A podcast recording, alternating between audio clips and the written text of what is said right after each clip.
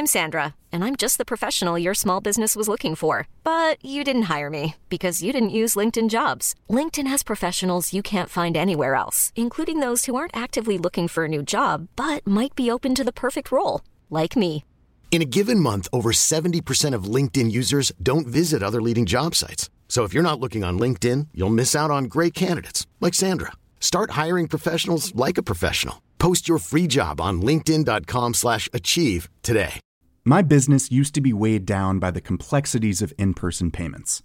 Then, Tap to Pay on iPhone and Stripe came along and changed everything.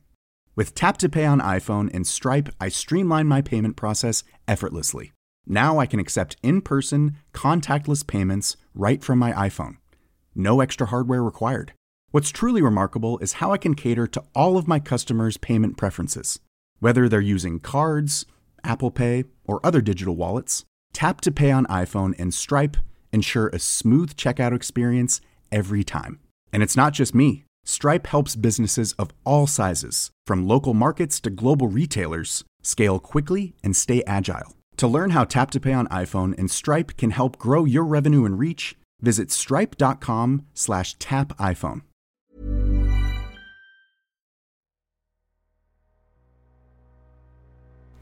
Hello, hello!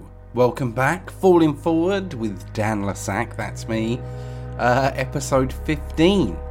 Nervous laugh in there. Don't know why, just threw it in, just threw it in. Uh, it might be a bit rambunctious today. There's rambunctious children doing rambunctious things surrounding my house. Not, I've not done anything wrong. They're out there playing. They're unaware of my existence. But uh, yes, so if you hear screaming, don't phone the police. Or do, it's up to you. But yes, welcome back. Hope you're doing very well. Hope it's a nice Tuesday morning for you all. And yes, I know you all listen to Falling Forward the day it drops. I can I can understand that. It's very good. It's a very good podcast. And today we've got a very good guest. The important broadcaster himself, the yes man, the cult leader, Danny Wallace uh, who you've heard from those things I just referenced a, a moment ago in, in, in the intro there, and uh, Radio X. No, I already referenced that. He's done a lot, and uh, I shouldn't have to recount it all. You all have the internet. You can Google the name Danny Wallace and find out all about him yourselves. I don't even know why you're listening to this podcast. It seems it seems excessive to have Google and then also listen to one on one, long form, unedited interviews. That's not how I describe the podcast normally. That's just just me trying to sound clever. Uh, but yeah, really, really enjoyed this one. I came away from it. I was walking through the streets of that London with a, a, a additional spring in my step and uh, that lasted for at least 45 minutes until I looked at Twitter. And then that sucked all life and positivity out of my soul. But you know what? 45 minutes? I'll take it. We had a lovely chat about his most recent book, F You Very Much, which deals with rudeness, but in a very polite way. Uh, I advise you to, to read or listen to the book. Uh, well, listen to the audiobook if you purchase the physical book and just listen to it, you may not get a particularly exciting experience. But yes, that's coming up momentarily. Um, I notice we get new listeners with each guest. Each guest brings some of their followers with them, and it's nice. But I always forget to plug everything that's come before it. So, Danny's friends and followers, uh, this podcast is just conversations with creators about stuff. I could have could have thought of a better synopsis than that, but that's the truth, and uh, the truth's important. So if you dig further back, we got DJ Yoda in there. We've got the pornographer Stoya, uh, chiptune artist Chipzel, um, another radio broadcaster from BBC uh, called Matt Everitt. So I don't know. I don't know with Danny being Radio X. I don't know if there's some sort of turf war there. But you might want to hear what the enemy sounds like. I, I don't know. But yes, go dig and have a little listen to those. You'll enjoy them. Also, it's very unedited. Very unedited. Like the least amount of editing I could get away with without sounding stupid. So don't expect the slickness right here. You know, it's gonzo podcasting, although that makes it sound dirtier than it really is. And everyone, be aware that we recorded this in the bar, the Queen of Hoxton. Uh, they were very polite enough to let me use a space, but, but through a series of miscommunications, we ended up in the loudest room of all time. Hopefully, I've used some audio magic and trickery so that it doesn't sound too bad, but there are some thundering door slams, a, a delightful hum of a air conditioning unit, um, and a, a high pitched squeak that I could not really place. So hopefully that won't be too distracting for you, uh, or hopefully I haven't overprocessed it and made us sound like robots. Also, thank you to the Patreons uh, of Patreon.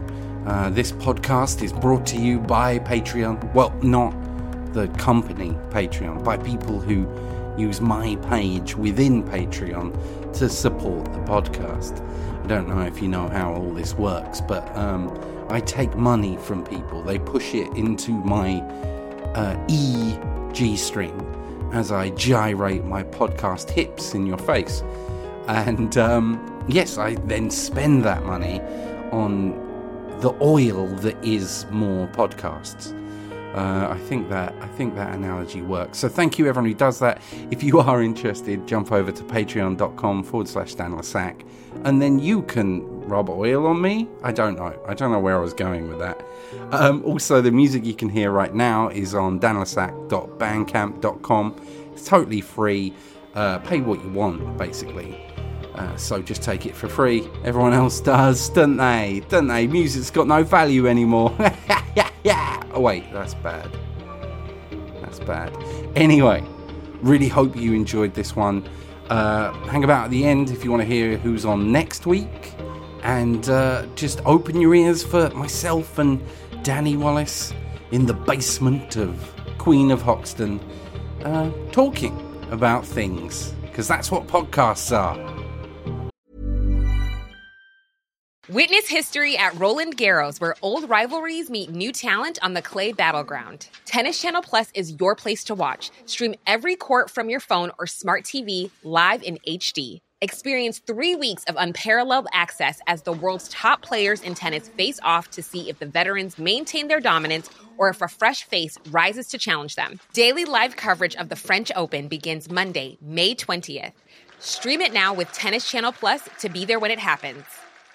My business used to be weighed down by the complexities of in person payments. Then, Tap to Pay on iPhone and Stripe came along and changed everything. With Tap to Pay on iPhone and Stripe, I streamlined my payment process effortlessly. Now I can accept in person, contactless payments right from my iPhone. No extra hardware required. What's truly remarkable is how I can cater to all of my customers' payment preferences. Whether they're using cards, Apple Pay, or other digital wallets, Tap to Pay on iPhone and Stripe ensure a smooth checkout experience every time. And it's not just me. Stripe helps businesses of all sizes, from local markets to global retailers, scale quickly and stay agile. To learn how Tap to Pay on iPhone and Stripe can help grow your revenue and reach, visit stripe.com/tapiphone. Ever catch yourself eating the same flavorless dinner three days in a row? Dreaming of something better? Well, HelloFresh is your guilt-free dream come true, baby. It's me, Keke Palmer. Let's wake up those taste buds with hot, juicy pecan-crusted chicken or garlic butter shrimp scampi. Mm. Hello Fresh. Stop dreaming of all the delicious possibilities and dig in at HelloFresh.com. Let's get this dinner party started.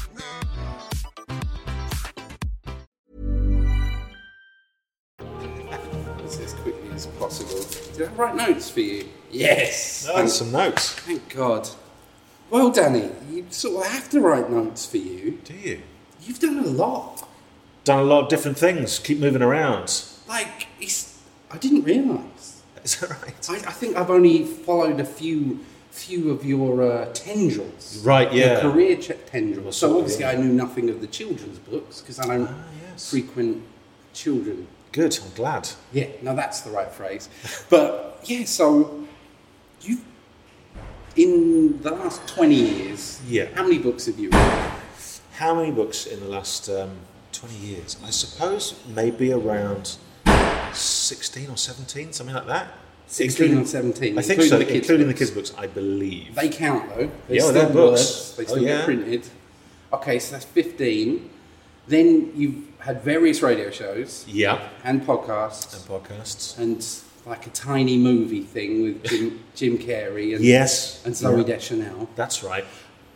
Although she's probably the more popular of the Deschanels, Oh, yeah.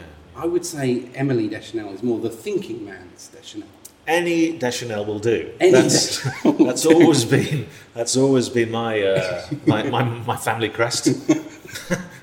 um, she's that must have been awkward to explain when you met her. Like, is that my name on your family crest? Yeah, it was a bit. And why are you wearing a blazer with your family crest on? She, you know, she's very accepting. She's a very accepting woman. That's the thing about Deschanel's. They're, they're very, very accepting.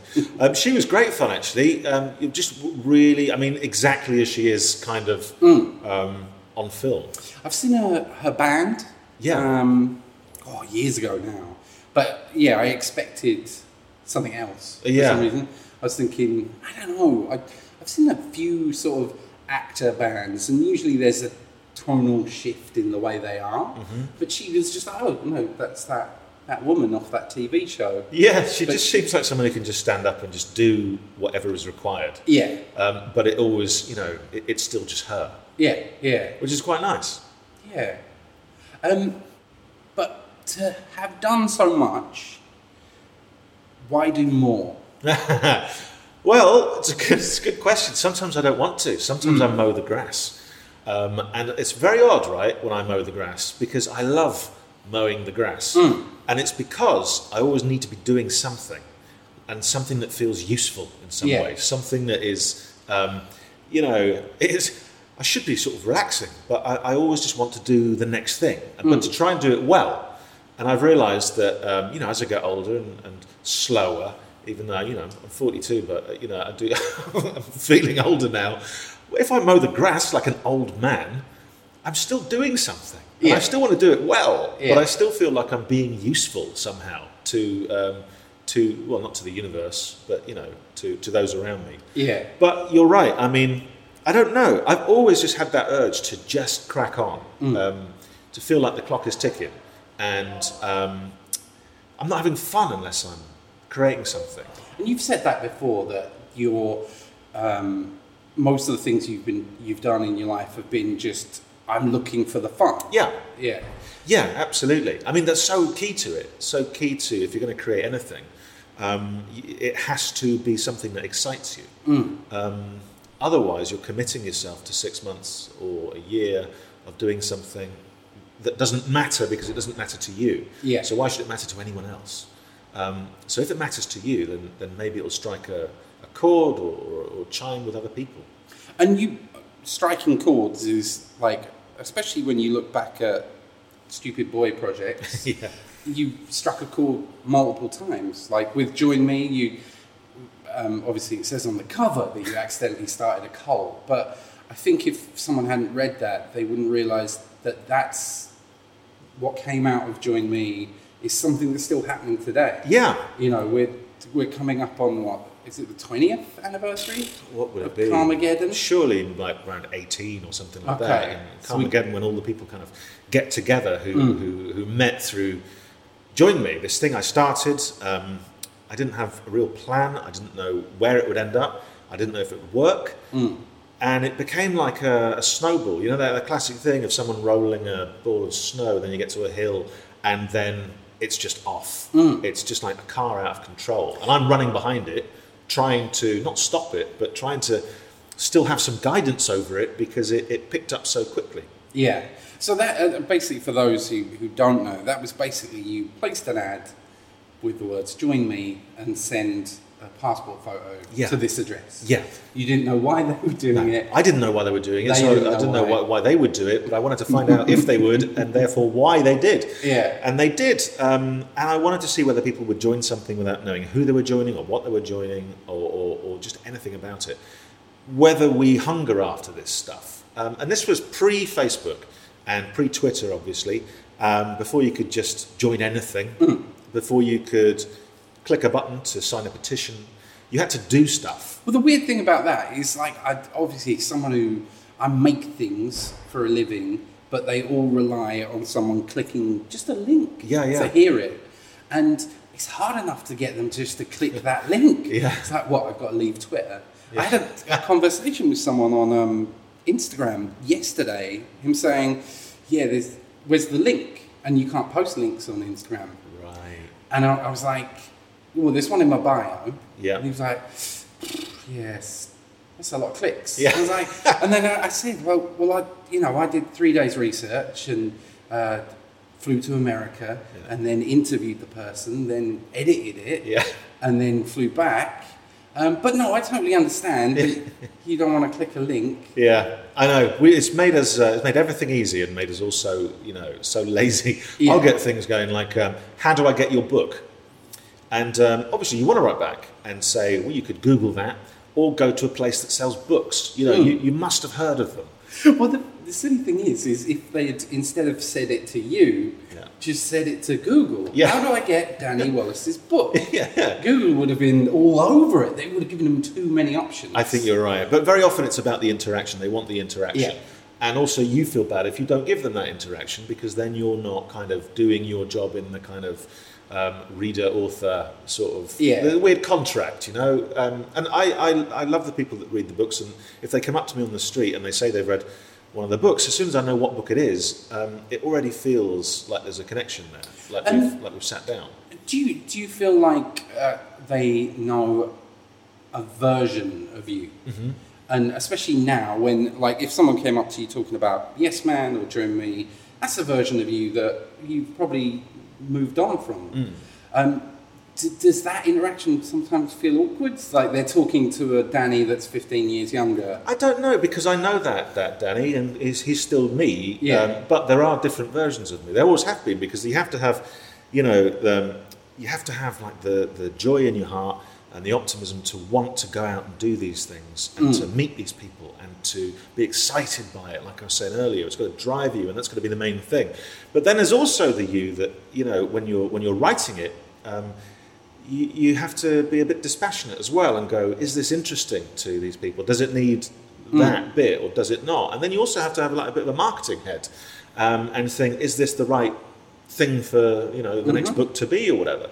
Um, and then there's the the one where you're sort of out and about, or, or the or the guy on the stage where you have to talk about it entertainingly, or the person talking about it seriously with a journalist. So there are lots and lots of different versions. Um, so long, but there, there are of all of us. Um, it's just that with these different things that I've done and these different sort of career paths, you have to find the right way of doing each one. So, you know, a radio show, I'll adapt my persona a bit and play up on one aspect of it, and then that becomes the Yeah, guy the, that you. your um, so the XFM show at the moment, your you, your tone is different. It's more, it's more, uh, it's more grandiose. Yeah. a little bit more. Yeah, you I'm. I'm setting up a, a world for people to get into. A lot of it is setting up worlds, you know. So Join Me was a world. Um, the, the kind of the, the, the, the escapades that people who, who read uh, and enjoy and get and do their own stuff with Yes Man is a different thing. When I started my own country for, for BBC Two, that was its own world with its own kind of rules. And the, the radio show, I think if you if you want to uh, kind of get people along for an appointment, right? So they want to hear the next episode of that weekly show. You create that world, and so yeah. So with with that one, um, the idea is it's almost like a, um, a Kim Jong Un style state, except with jokes. And I treat the listener um, uh, badly if they do not respect me. Yeah. If they respect me and they show their deference to me, then we can crack on. But then we'll also just talk about you know normal things that happen every Yeah. day, like um, cooking and it going wrong or. Like, but, but, like when when someone sends in uh, an image of their listening space. Their listening chamber. I, listening encourage them to have a dedicated listening space. Yes. And they Well- listen in silence, and if they have a listening partner, they must stare the listening partner in the eye um, the whole way. They can talk through the music, doesn't matter. That's not why they're there. That's their free time. When I talk, that's not their free time. That's their education time. It's, it's that sort of that sort of thing. And if you do it right, then the moment you know you've done it right is when you get the texts in or the emails, and they are not mimicking. They are they've taken the sort of the vernacular and the style of the show, and, and that is how they write. So they might use the word betwixt instead of between, Yeah. And it's great when that starts to happen. Yeah. because you realise you've hit. Well, it's funny because obviously I try to do all my research just just before I sit down. Sure. It would be silly to do it six months ago. I would have forgotten things. And um, I, I sort of stopped, had a little break yesterday evening about seven o'clock, and uh, my friend Leah, she'd, she'd just been sent a uh, care package of Uh-huh. biscuits and tea Oh. from from one of her viewers on. She's on Twitch, Oh, yeah. and uh, I found myself slightly offended by a McVitie's Orange Club. Oh, And why? I- because the mint Oh, I exists. see. Yeah, that's and when true. Mm. you've got a far superior mint chocolate like club existing, Yeah. why would you buy the orange? Yeah. And it weirdly, I not quite channeling you, but I had a, a moment of I felt I needed to express that Good for you. there was there was a thoughtfulness in Yeah. this person's gift, but Yeah. they had undermined themselves. Yeah, with, a, thoughtlessness accompanied it. yeah, Uh, yeah. no, The you're thought- right. They say the thought that counts, but this was thoughtless. Yeah, because I i- had to if you it. respect someone, you give them the mint because the mint it's clean, it's cleansing. It's almost like um, a chocolate toothbrush. Um, whereas the, the orange, of course, it's, but it's there for a dirtier experience. I, I think the orange is a a guiltier experience. Yeah. This is the last chocolate you have in the house. And Right. y- you know? Yeah. But the, the odd thing was, was instantly people replied in that time. You know? Yeah. And, and then it was just like, and it was funny because I haven't really enjoyed Twitter Uh-huh. for a little while. Obviously, it's a little difficult place. Yeah, it is now, At, yeah. at times, and and because I'm a little bit political, I follow a lot of of political people, so I'm being barraged by that. And then The Farage barrage. the Farage barrage. Um, and then all of a sudden it was like, oh, I remember now. Yeah. I'm talking about wagon wheels. These things happen, these brilliant moments where it, it, you're just reminded of the world as it was 10 years ago. And obviously, there were huge injustices 10 years ago, and there was terrible stuff going on, but it was just simpler and nicer. And it was just a set of rules that we all seemed to understand. Yeah, you didn't. You didn't have people coming up to you on the street to tell you why they disliked you. They, Yeah. they did that quietly to their Yeah. friends. It's that thing of uh, I really didn't like Dan Lasac's album. Is it an acceptable thing to say? I didn't really like. I really didn't like at Dan Lasac's album. No. that doesn't need to exist. Don't need to do that. You don't need to do I that. don't need to know that you have no taste. you know. But it's also why would you do that to someone? Why you know? There's so many rules that we're we're still learning because it is still so young and so fresh, and, we, and it is a process of evolution. And you have to suffer, sadly, um, having those things where you are tagged in, so that others in the future may live a life where they can just go about their business and check social media and not be tagged into some you know dickhead's rant. But I always find that very sort of um, classless and thoughtless and lacking in empathy. Um, and also, it's an attention thing, I suppose, because everyone now has to have an opinion on everything all the time, whether they really care about it or not. Um, and uh, but it's that enforcing your opinion. It's like a, a power move. It's saying I am superior. And if you then say to that person, "Do you know what? You don't have to include me on that." You're like a sensitive dickhead, and Yeah. they've got the upper hand. Whereas they're the person insulting you. It makes Yeah. no sense. So just know that your suffering is so that future Lasaks uh, can, uh, can can go about their business. I'm glad I'm helping the future Lasaks. Yeah. Um, but you talk about this. Obviously, uh, your most recent book almost is a stupid boy project, but not quite. It's a different kind of. It's Hmm. Yeah. a more responsible boy project. Yeah, I didn't want to leave behind the people who liked the stuff, so I wanted it to sort of chime with the rest. But it is a different book. Um, it's a different approach, and um, it's me, you know, a bit older with uh, a few kids looking at the world, um, and an incident happened When, when was your first kid born? nine years ago. Nine years ago. What year are we in? We are in two, end of 2009. Okay. Oh, what year are we in now? We're in 2019. So 2009, because there's like I, I'm going to come loop. We'll loop back, but Oh. you sort of notice the boy projects obviously stop, yeah. and then you have friends like these, which happens just before, where maybe you're you're looking uh, back Yeah. before you move on, Yeah. and then it's the responsible stuff, the novels, the. do you- That's when I have kids. Um, Exactly there. Yeah, it is. So friends like these were still a, a, a sort of like a you know a, a stupid boy project in that. Um, I mean, I, I was I was hitting thirty and I was looking back and and then it was like, well, all these people from my past because I moved around a lot. They're all still wandering about. You know, they've been through the same things uh, as I have in the time that I haven't seen them. Sometimes, you know, twenty-five years. Some of them. Um, they'll have hit milestones at the same time as me. Maybe gone to university, maybe not. Maybe learned to ride a, drive a car, maybe not. So why don't I catch up with them? But instead of doing it in this way that we all do now, by tagging them in disrespectfully, Yeah. why don't I go wherever they are in the world, knock on their door, face to face, like face to Facebook, and just say, "Are you coming out to play?" Because I wanted to get back to that. Even then, I wanted to sort of get back to you know, the way it used to be um, a little bit. It seems like the more technological advancement there is, the more society changes, the more you kind of hanker for what you grew up on, in a sense. I, I, and when you see someone face to face, you don't have time to think about, or you, you are thinking about what you're saying, but you don't have that, oh, okay, then I'm going to phrase this in a particular way. Yeah. I'm going to, you know, I'm going to.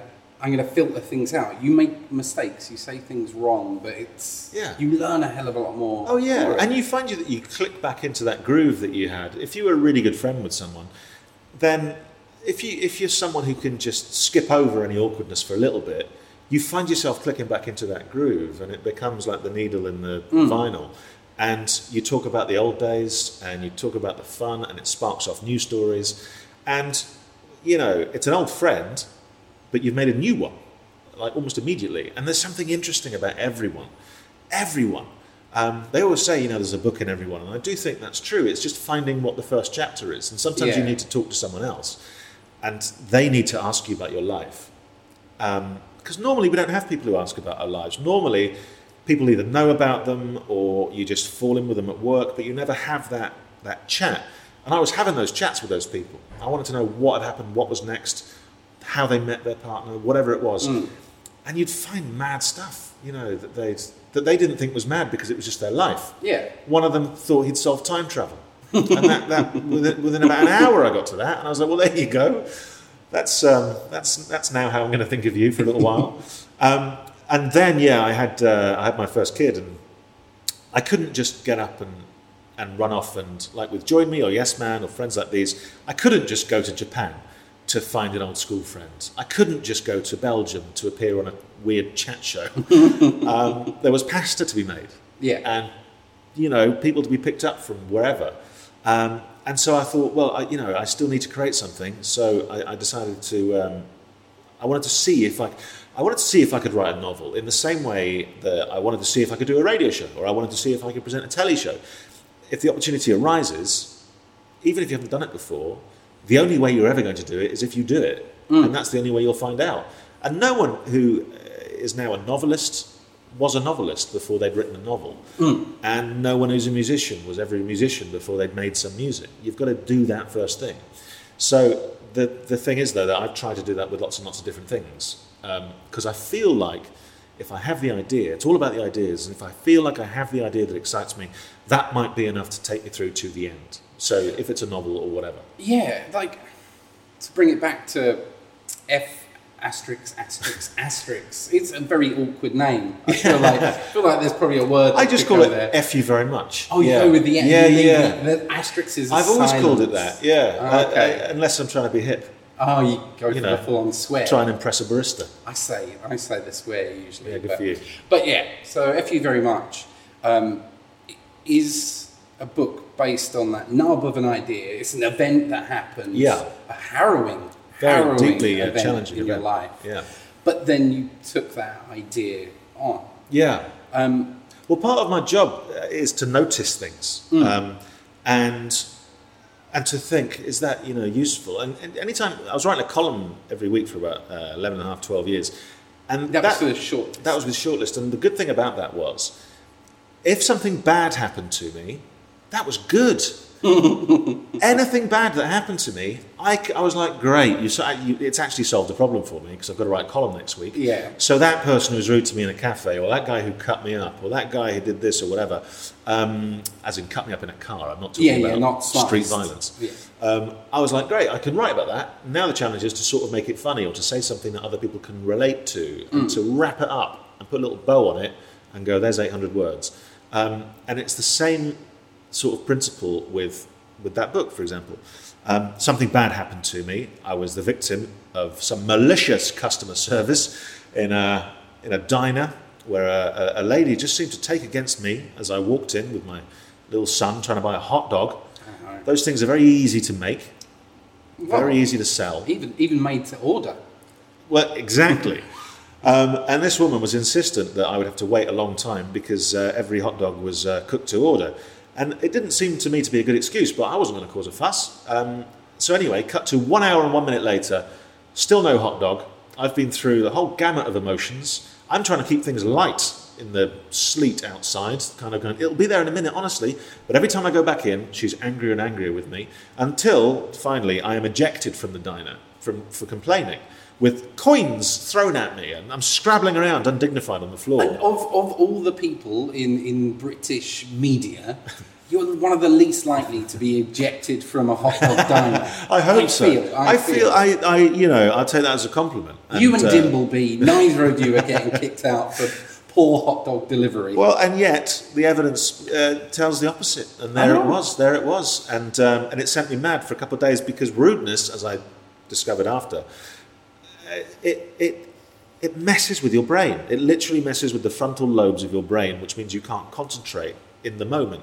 It's why you can't think of something funny to say um, when someone's really rude to you. Usually, um, it's it's why you. I talked to a cab driver about it. Um, he was asking me what I was up to, and I, I told him, I told him that, and he said it's the same with me. The other day he was outside a, um, he was driving past a pub, and some guy, drunk, just shouted "fuck you" at him, and he didn't. He hadn't done anything wrong. It was just probably a dare or just a hmm. madman, and he was thinking about it, and he got caught, so caught up. Like twenty minutes later or something, he's in like Shoreditch, hmm. going, "How did I get here? And what am I doing?" He'd forgotten. He was like, trying to, he was just obsessed with it. And the same thing happened to me.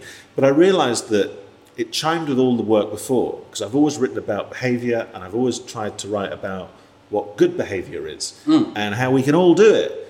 And this, for me, this was an angrier book because the more I read and researched about rudeness, kind of the angrier I became, which is natural because that happens to all of us. Mm. Even now, someone listening to this, listening to me talking about rudeness, it is affecting their neurological pathways. just just the conversation, just, Just the conversation. the word rudeness. Just hearing me talk about that woman will make the person listening think about the last time someone was rude to them. Mm. And now it's like I've grazed them. And now their anger is closer to the surface than it would have been. So maybe later, listener, you'll get an email and it'll just be a completely neutral email. And it's just someone going, I just wondered when you're going to deliver that bit of work. And that's all it is. How dare they wonder? Exactly. Disturbing me in my spare time. Didn't even put a kiss at the end, or if they did, was that sarcastic? It could have been. that's what drives us all mad. And the more I wrote about it, the more I discovered it leads to some very, very dark places. So, like you say, it starts off as quite a light, silly book, and um, but it ends up, I hope, saying something. There is um, obviously. I think you lot should just listen to it on Audible or, or or physically read it if you do that. I don't know. Maybe, maybe people still do that. I think some people don't do. I saw a guy with this pile of paper bound together on the know what- tube I don't know earlier. what that means. Yeah, I'm not sure. He was kind of bending it and Like a looking at it. newspaper, an old Thicker, newspaper. more like a weapon. Wow. Sort of, you could damage someone with it. Believe it or not, Um, Pixar, it didn't happen. but yeah, so there is a, a tone. You start obviously the first chapter is probably probably the sample chapter on Audible. I Probably. thought, um, but is is about someone who joins ISIS. yeah. It- It's like it starts exactly as the book means to carry on. You hmm. are tackling something actually serious. Yeah. but you can't help but find this funny. Like he was so anno- he's Yeah. a man who chooses to essentially kill as his reason for being. Yep. Is so annoyed they keep unplugging his phone. Exactly. Yeah, a 28 year old former security guard from a Morrison's in Buckinghamshire. And um, yeah, one day he's like, this is not for me. I want to be in the desert with my brothers, um, plotting the death of all Western civilization. And um, obviously, I could do that here, but I think the desert's the place for me. So he goes out, and uh, everything's brilliant for a bit. This is exactly, you know, he was born for this. And um, he did a lot of training, but he just found himself not quite bonding with the other guys from ISIS.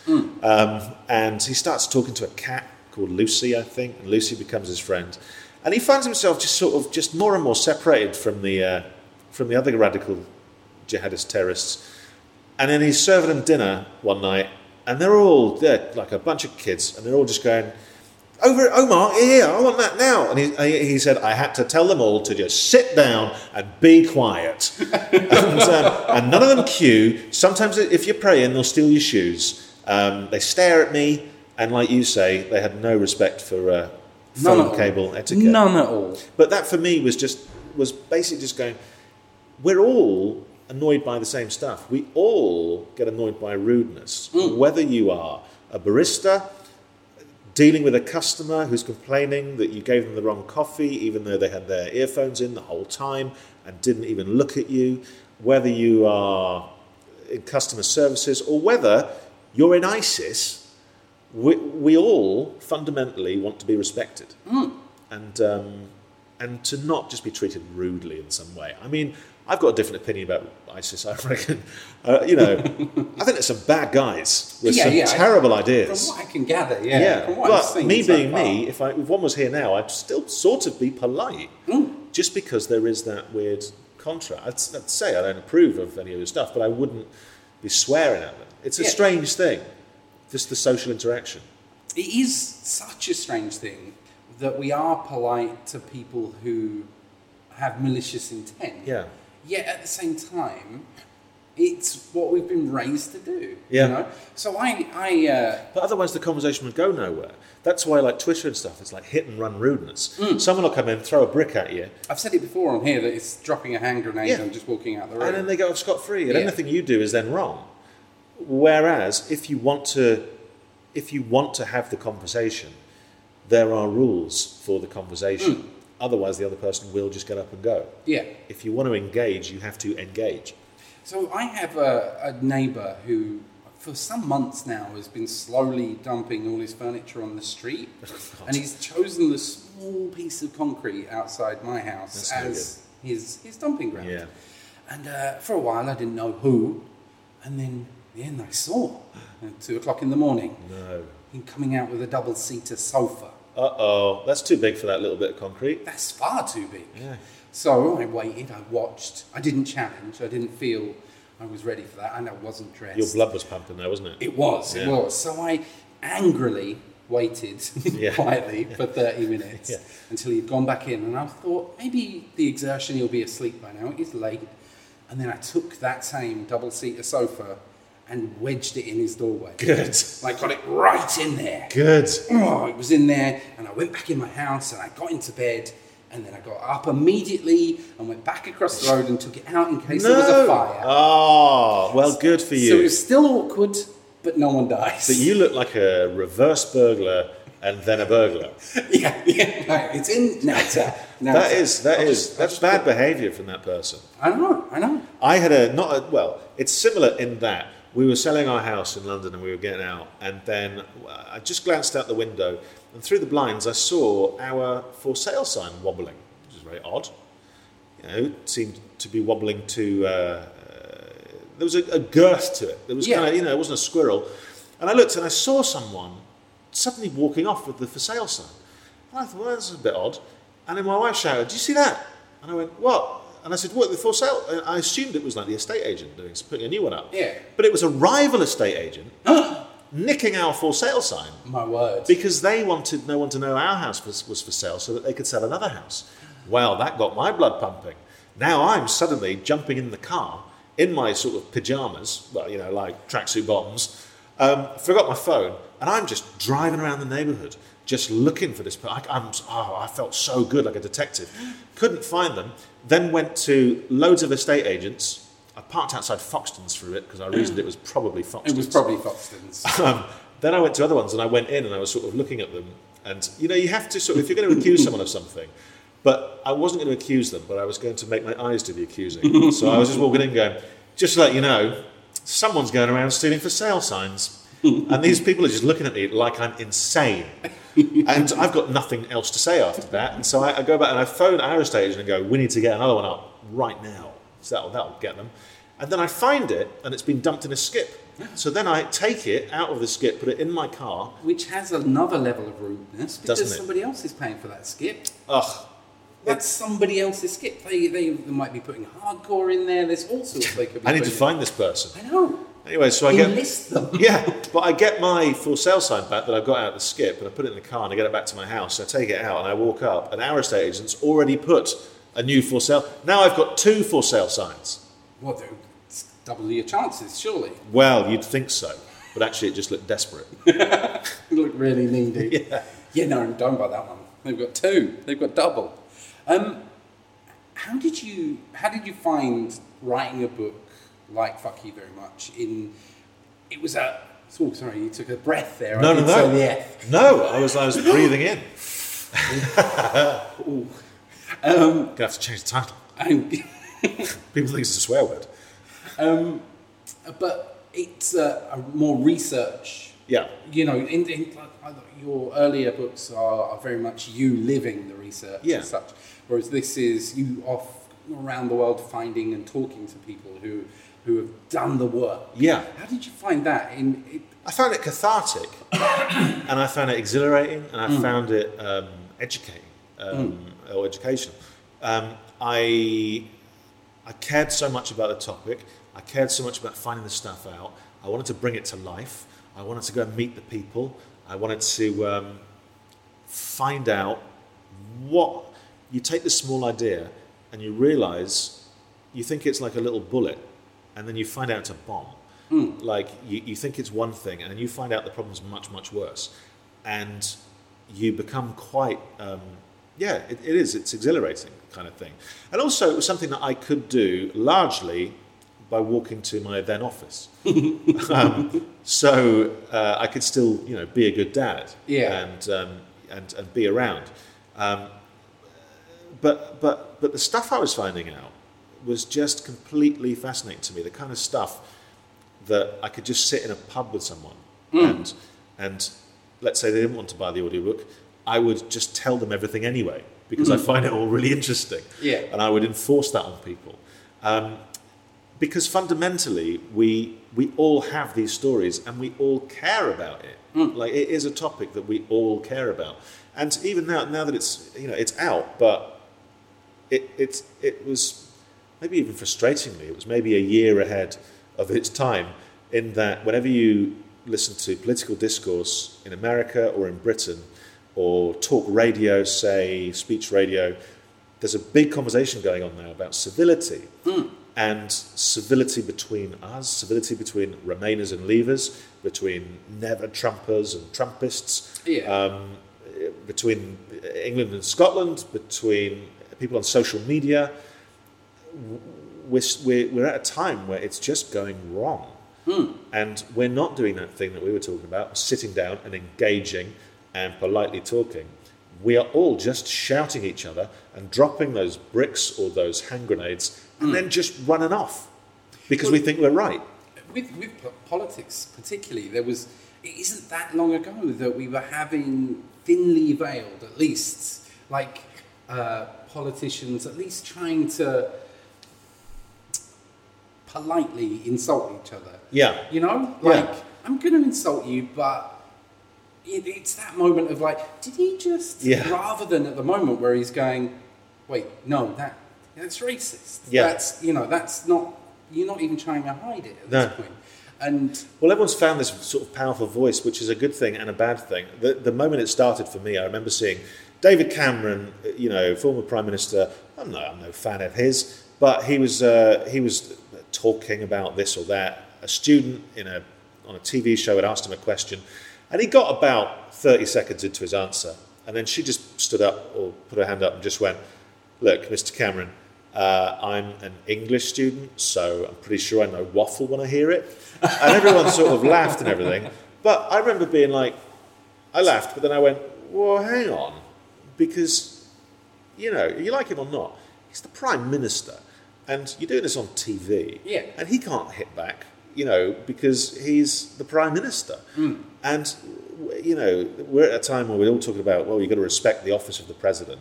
And, um, well, you can respect previous presidents, mm-hmm. but the office of the President right now is a dreadful, dreadful place.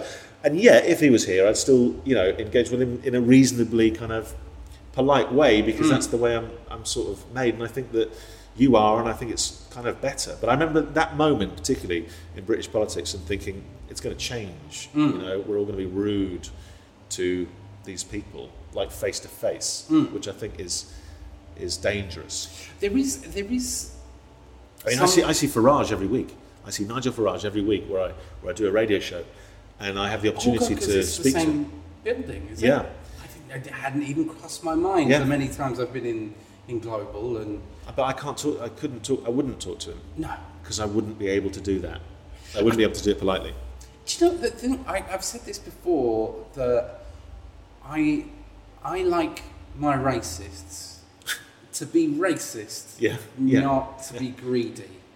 I, I prefer a good old-fashioned bigot Yeah. to a bigot who's monetizing their bigotry. Yeah, yeah, yeah. I don't know. I know. I know. For some reason, I just find it galling. Yeah. You know, there was uh, one of the uh, MEP candidates um, who may or may not um, sexually assault someone. Right. Um, he, I noticed just the other day that he was making about eighteen thousand dollars a month on his his his right wing version of. Patreon. I think I know. I was going to say the gentleman, but I, I know Yeah. the uh, the toad of which you Yeah. speak.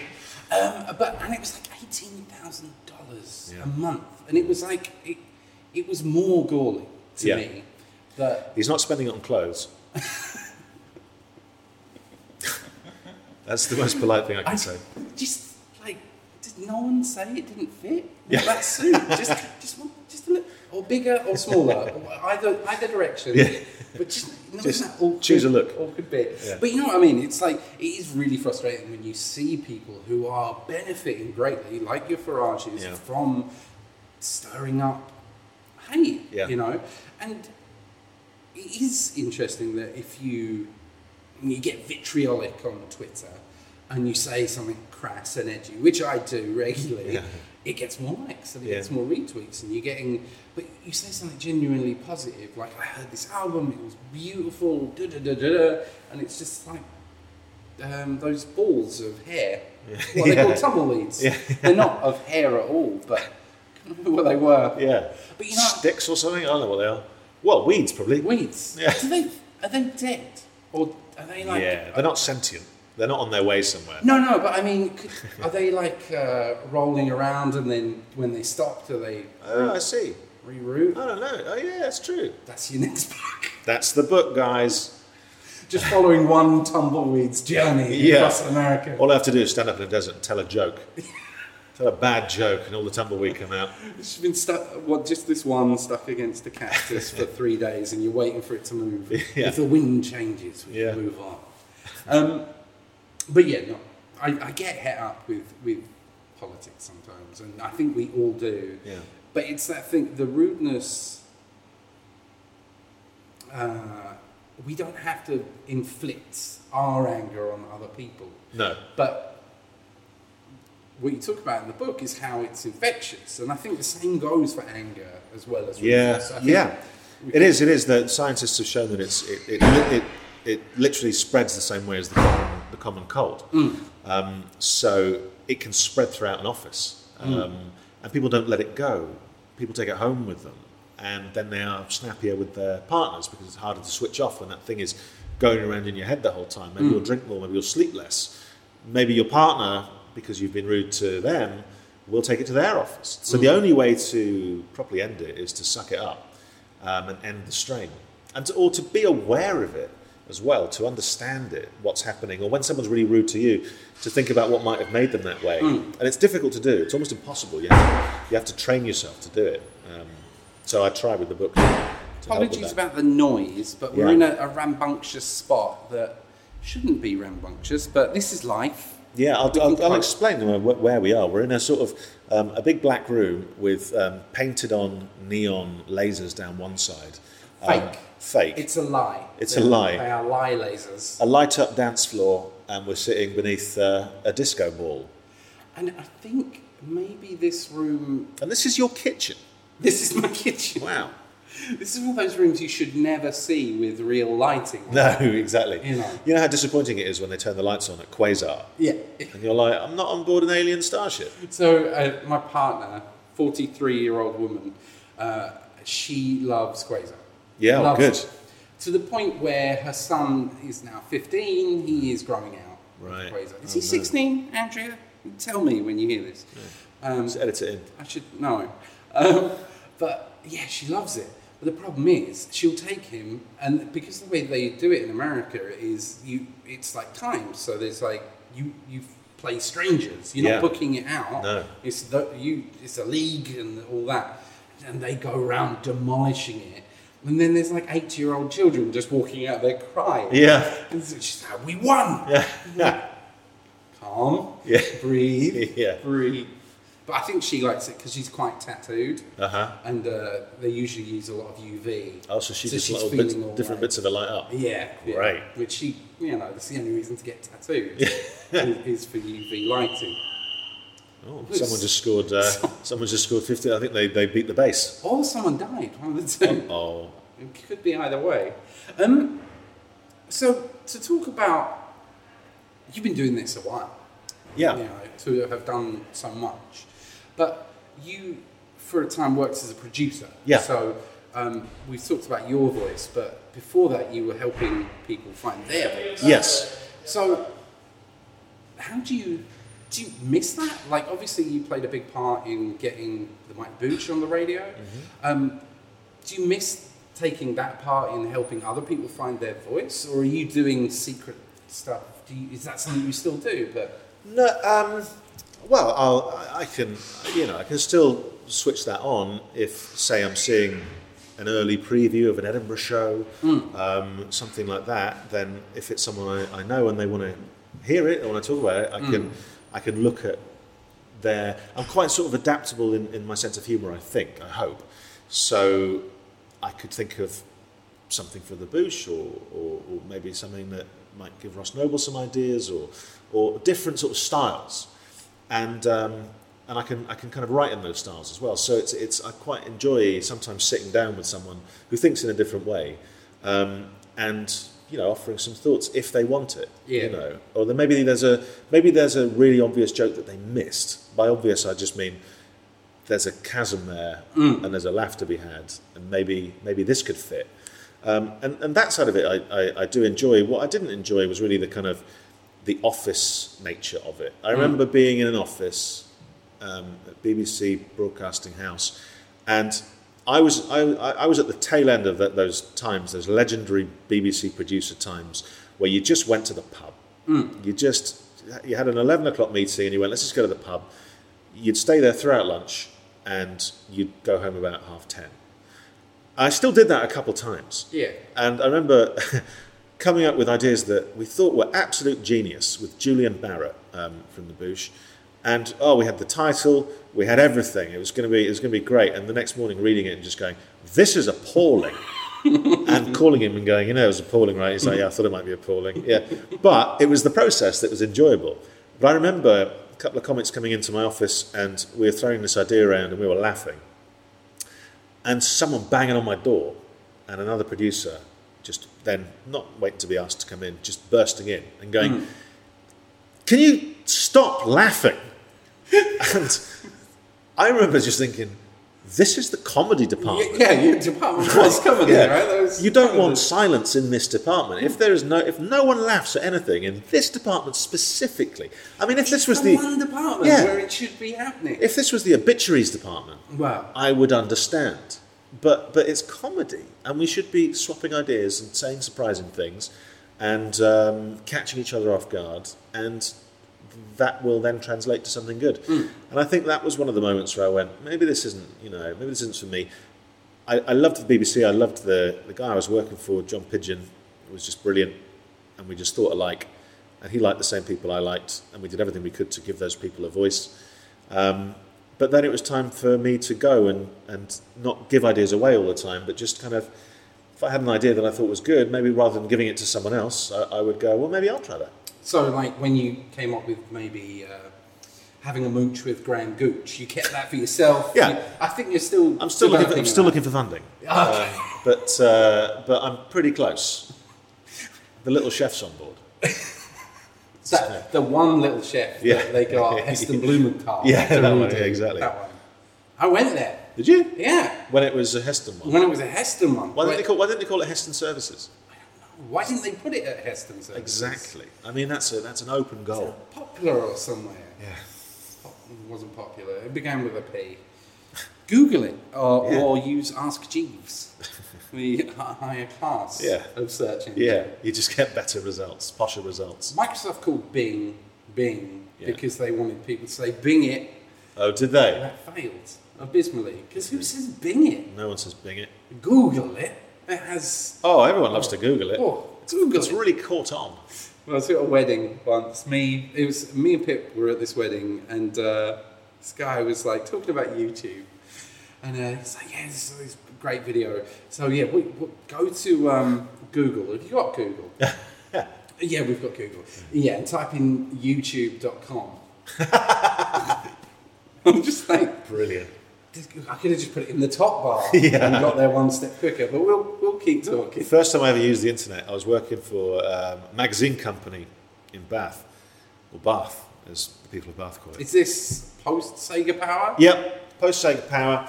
I- I'd gone freelance. Well, had I? Or maybe How old were you when you started Sega Power? Um, when I was at Sega Power, I was probably like, I don't know, 13, 14 maybe. Which is insane when you think about it. Well, that was, I was still at school, and, but I was getting, you know, when they started to pay me, that was nuts. Yeah. Because I was getting money for playing games, which I would have done for free anyway. Mm. And I was getting money to write for a magazine, which I would have done for free anyway, and had been doing. Um, anyway, after all the guys at Sega Power moved on, which was a Sega magazine all about games and that, they then joined different magazines. And so suddenly, I had all these different opportunities Mm. to write about different things. And when the internet was hitting big, um, it, they thought, obviously, as a, as a magazine company, well, how do we cope with the internet? And rather than thinking, let's put a magazine on the internet, they thought, let's write a magazine about the internet. And so it was called the Net Directory. It was really well written, but it was basically reviews of websites. So it'd just be like you turn a page and it would just be here, are, and it was before everyone had like a dot com. Hmm. So it would be like the, the Eddie Izzard fan page, and it would be like www, you know, eddie.115533 Yeah. dash dash, and it went on for days. Anyway, they said to me, "Do you want to write a thing?" And I hadn't used the internet, and I went, "Okay, yeah." So what do I do? And I had to go into an office and phone a man and go, "All right, I'm on your computer. What do I do?" And he said, "Right, click that thing there." And so I clicked it, and this thing came up, and I went, "What was now? What?" And he went, "Now you see the th- you you got to write something out, and that, that you click on that." So I clicked on it, and I said, "What do I write?" And he said, "H, H, T, T, P, colon." I was like, "Which one is colon?" Backslash, backslash, and then there's really, and I just thought, this is so much hassle. There is no way This is never going to work. this is so. How are you supposed to remember HTTP? You know, colon backslash backslash. well, like before we had search engines, like the, the first booms of websites were lists of websites. Yeah, the biggest yeah. websites were just lists. Everyone's website had to have a links page. the links page is classic. Yeah. It's a really odd thing about the links page because I actually really like representing other people. I think I think it's something we can all do as creators. Of, of we've got an audience, Yeah. and we get an opportunity to say to them, "Check this guy out." Yeah. and I don't think we do it enough. No, not anymore. It's weird because um, I mean, it, it's like retweeting is, is a kind of form of that. Yeah. But it's quite selective, and, and it's a strange thing to know because you're thinking of your audience. It's a weird thing. on a the, to to everyone else, this won't be the last episode. It'll be the one before. I did talk about how um, retweet means more than like. Like like Oh, yeah. means something to the algorithm. Yeah. But hitting retweet is like showing the world that you care enough. Yeah, I like this person and I like what they're saying, but it's an, it's become this weird commitment. It's like the school Yeah. thing. It's it's it's like one step. I, I now have to engage this, and I might have to defend it Yeah. as well. Yeah, yeah, yeah, yeah. That's rubbish, Dan. No, it's not. Yeah, yeah. You know, but I can't just write. No, it's not. I No. have to. Well, if you hear the key change, it's so- oh, Yeah. I'm not that guy. And then three in the morning, they wake up and you're shoving a sofa in their doorway. well, they know I've been there. yeah. What I've learned now is to shove a fire extinguisher in Yeah. just before the sofa, so I don't have to then take it out Yeah. again. Oh, you got to have a plan. for responsibility. Um, we've we've covered a fair amount, but there's a bit more if you've got time. Yeah, let me see. Yeah, What, time, do. what time have you got to go? Yeah. Well, if, if um, well, yeah, it's up to you. Like, I've got to get back to do this phone call um, at Leicester Square, um, but I've got another like 10, 15. Okay. Well, let's. Uh, ooh, oh, no pressure, Dan. No pressure. Let's just just just quit now. Too much stress. No, Um, okay. I can probably do 20 if I can get back. Yeah. So listen to the audiobooks. Yeah.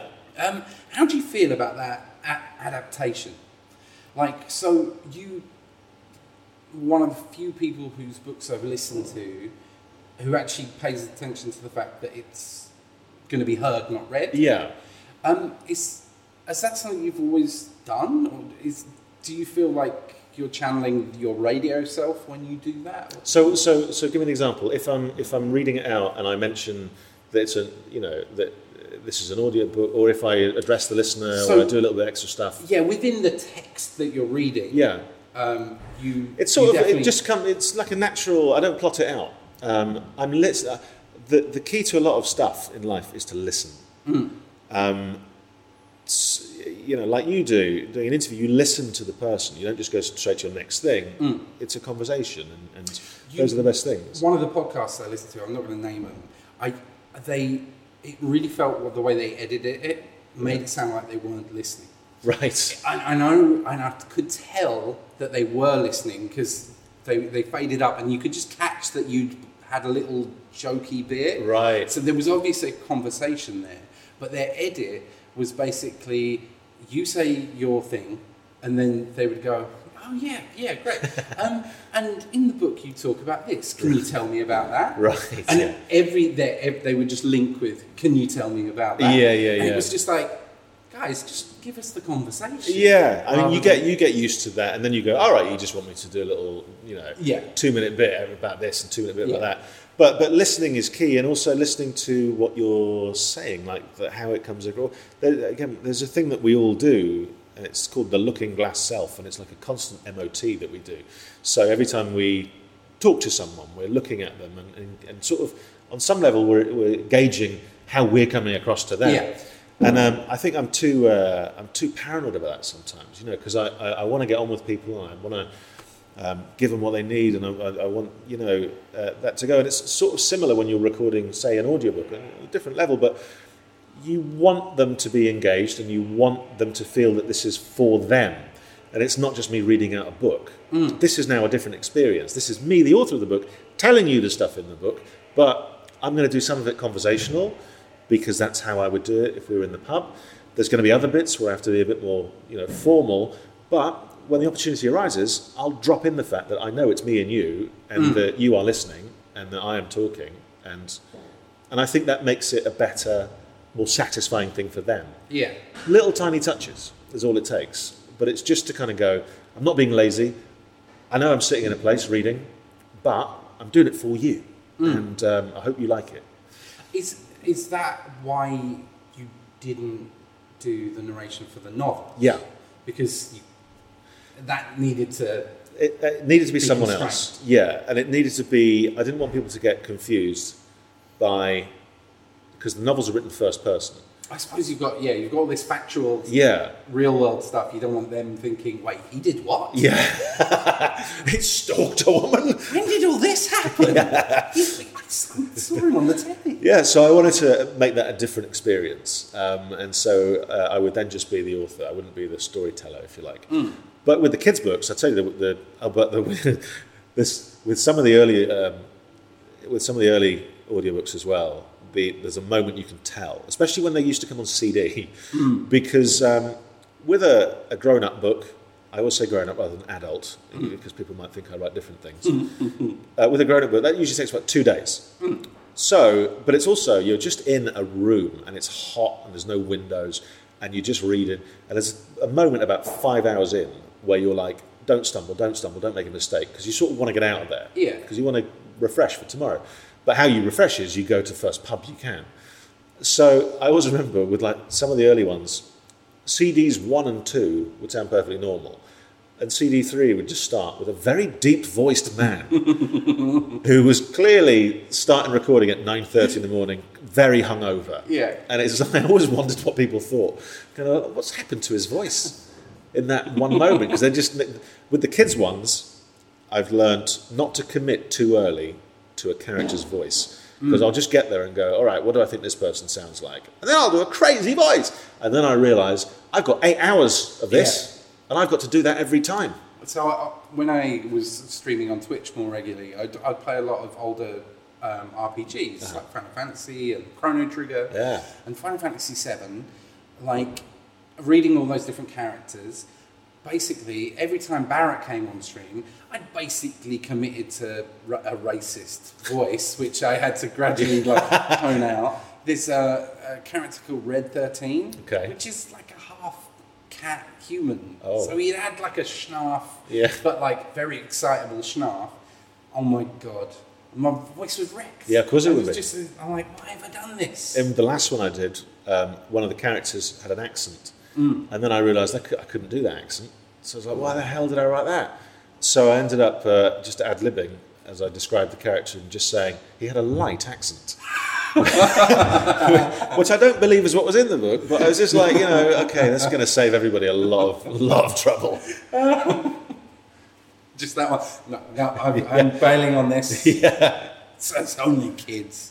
How do you find that writing writing the kids' books? Oh, it's They- fun. They've been massively successful as well. They've well. done well, I think. I mean, not on the not on the same scale as uh, of some of those guys, but they've been successful in the sense that they, yeah, they've sold some copies, and the kids who are into them are super into them, Hmm. uh, and they ask me lots of uh, questions I don't know the answer to. Yeah. um, then I have to ad lib an So you've not done like a George R. R. Martin world building document. N- no, You haven't. The canon is flexible. let's just say the world builds with every new book, rather than I have to refer to any sort of, you know. But um, it's it's it's been great. I mean, the first I'd never done a an event in front of kids before, and so I was a bit kind of like, you know, I, I think instinctively I know how to do it. I've got kids. I've certainly seen kids. I was once a kid, so I think I've got this. And then they said, um, You've oh, run the gamut of kiddom. yeah, I've done Yeah. all the kid stuff. And they said, um, yeah, the first one's in, uh, where was it? Barnsley? Um, Wakefield? Somewhere like that. And they said, um, they said, it's, it's up there. And I went, great, let's go do it. And they went, it's quite a big one. And I went, oh, cool, great. And when I got there, I mean, they told me, um, but when I got there to see it with my own eyes, I realised, well, God, and it was like half a football stadium full of children. Not there just for me. I was just on the bill. Yeah. But that was me, like a trial by fire of trying to hold the attention of what a thousand kids or something, all of them miles away, Yeah. Yeah. in, on, a, on a very bleak, cold morning, and um, and just I'd said, can I bring like um, there's a little some pictures I could put on a screen, thinking they'll put a screen up, and they went, oh, we've got a screen, but it was a screen at the other end of the stadium. So it would be like looking at a television about a quarter of an inch high. so I'm trying to make this interesting. Anyway, after that, I was like, no more. I'm not. Yeah. I'm not a stadium author. I'm a. I'm a back room of the library guy.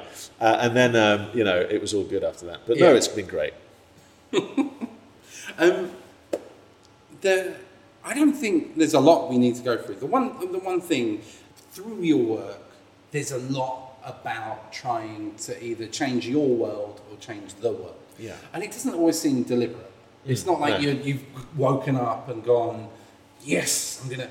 But how does it feel to look at things you've done and see that you have made when you eventually pass away at Yeah. 125 That's or right. whatever, you will have left a world in a better place. Well, you won't have made it worse if you. Know. the world's not going to be in a better Yeah, place, but yeah. you know what I mean. Yeah. Like, how does do you feel awed by that? Do you feel does it intimidate you to have like with the Carmageddon stuff? It doesn't intimidate There's me. light. It makes me um, like I, I, I never really think about that stuff much. But if ever it crosses my mind, and that, that's this, I only mean on like that's if I get an email, say, or a letter, and I've, I've I still get amazing letters and amazing emails from the very early stuff as well, and they're such good stories, and they're so kind of well told, and they tell them to me like we are friends, which is you know what I want.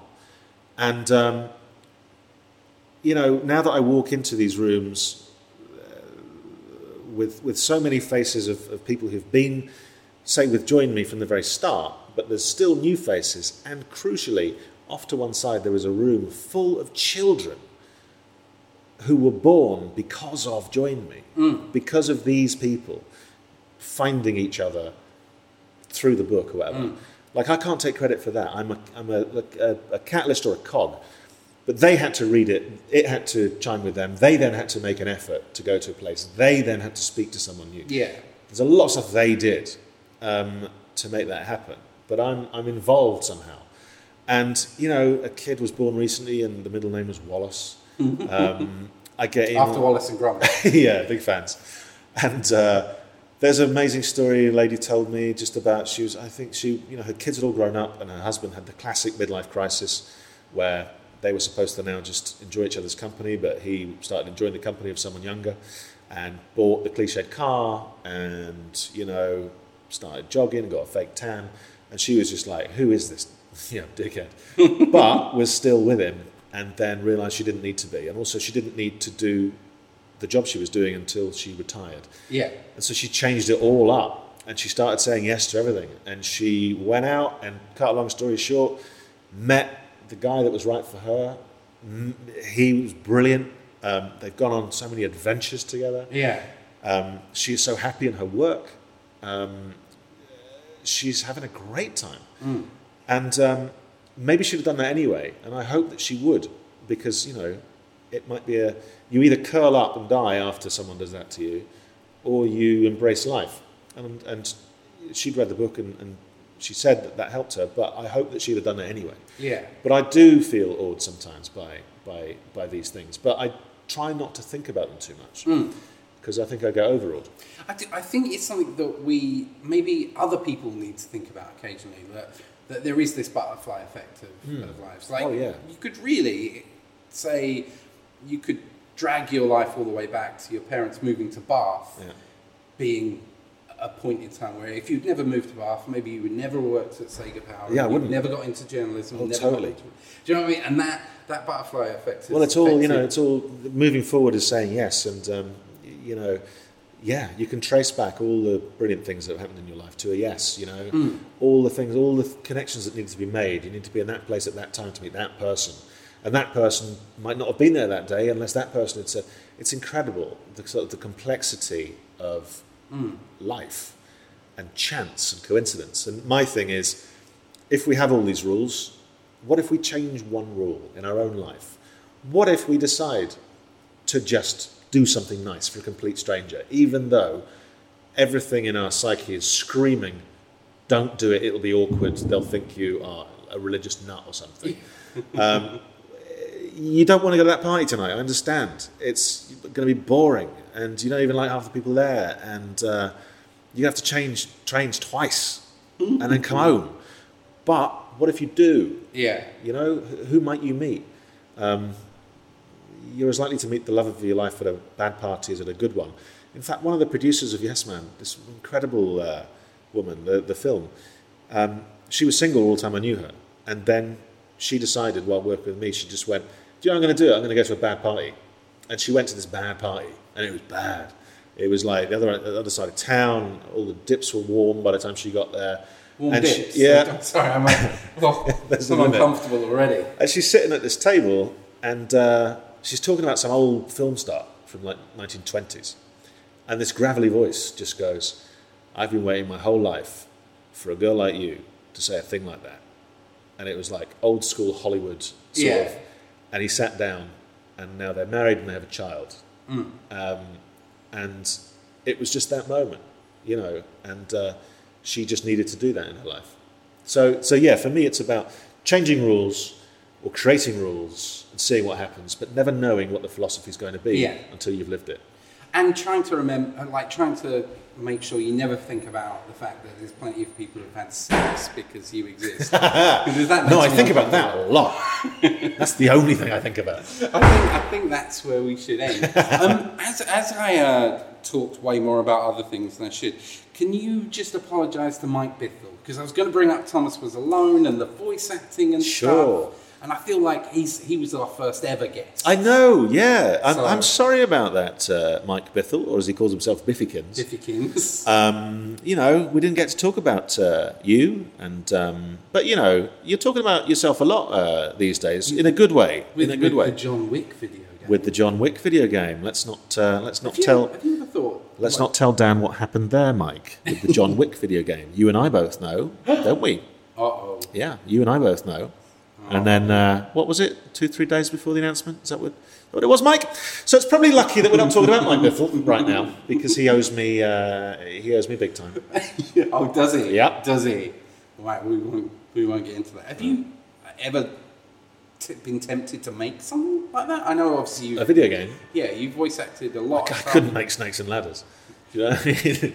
But I, I, you know, I wouldn't mind making a genuinely funny video game. Well, Mike's good at licensed stuff. Maybe Yeah. Hamish, Hamish game. Well, he does, like I say, he does owe me. he does owe you. Hey, look at that! Wasn't it good? Danny's a good one, isn't he? When I said at the start I felt positive, I did. I came out of that just with a spring in my step. I got a lot done for the next couple of days. Um, I think that just say yes thing, not not strictly saying yes to every little thing in the world, but being open to the idea of something happening is definitely a worthwhile approach to life.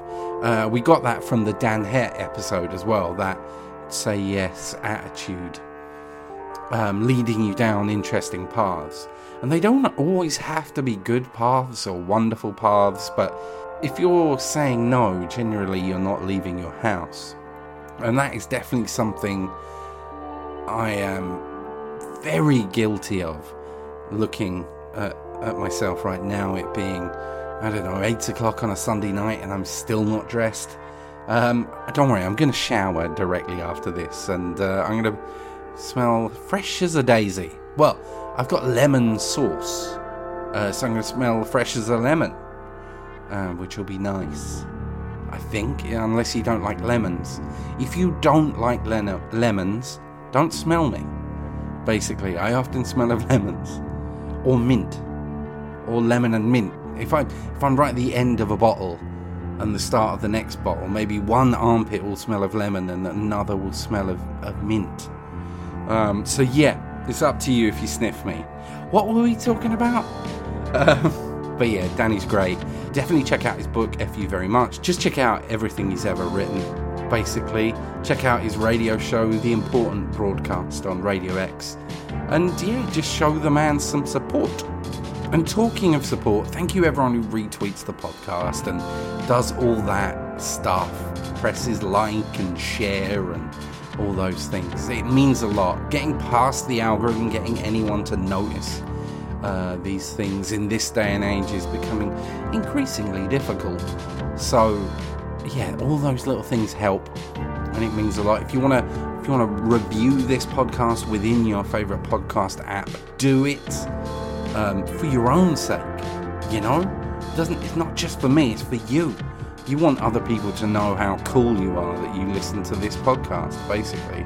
Um, and Patreons, as ever, I can't do it without you. You are literally the only reason I get to continue doing this. So, thank you. Uh, that's patreon.com forward slash down the sack to get a little plug in. Um, and yeah, next week I did a little line uh, before the episode saying hang around at the end to find out who's up next week. I don't know. I do not know. I was meant to record one in Brighton just a few days ago, and at the very last minute, they had to cancel on me. I know. Don't they know I was going to put them in front of literally tens of people? Um, so, I don't know. There is someone I've, I've kind of, someone local to me who um, we've been talking about doing it for a little while. So, I don't think we're going to have a gap. There is someone of interest to you and to me, but we will see. It's August anyway, you're all busy. It's sunny out there, except when it's not. Keep an eye on uh, Twitter and stuff for when the next episode will be. Patreons, obviously, you get told in, in advance. You get to hear the secrets of who's coming to Dan's house. Wait, that, that made no sense. I go to their houses. Um, I am rambling. So, I'm going to go. I'm going to go. Um, check out the music on danlasack.bandcamp.com. I've already talked about Patreon 900 times. I'm not desperate, honest. Um, and thank you all in advance for spreading the good word. And I will see you on the next episode. Bye. Did I need to say bye there? I feel like I could have just ended it on next episode. But it felt like rude to not say goodbye. Uh, well, now I've added this bit, so. And, and this bit. And this bit. I actually scripted all of this. And, and this bit. I scripted this bit as well. And this bit. Yep. This bit. That yep thing. That was scripted. And this bit and and this bit and this bit. And now it's fading out. Or it might have been fading out for a little while yet. I haven't decided that yet. That wasn't scripted but the words were scripted. This was all scripted honestly. And this bit. And this bit. And this bit. And this bit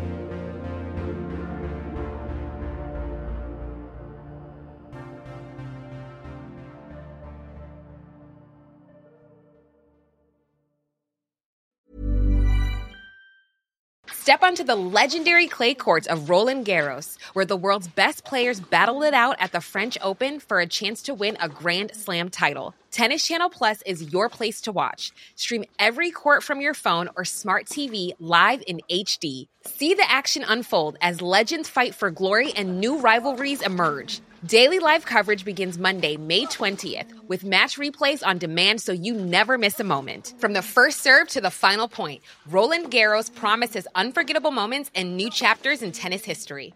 Stream now with Tennis Channel Plus to be there when it happens. Planning for your next trip? Elevate your travel style with Quince. Quince has all the jet setting essentials you'll want for your next getaway, like European linen, premium luggage options, buttery soft Italian leather bags, and so much more. And it's all priced at 50 to 80% less than similar brands. Plus, Quince only works with factories that use safe and ethical manufacturing practices. Pack your bags with high-quality essentials you'll be wearing for vacations to come with Quince. Go to quince.com slash trip for free shipping and 365-day returns.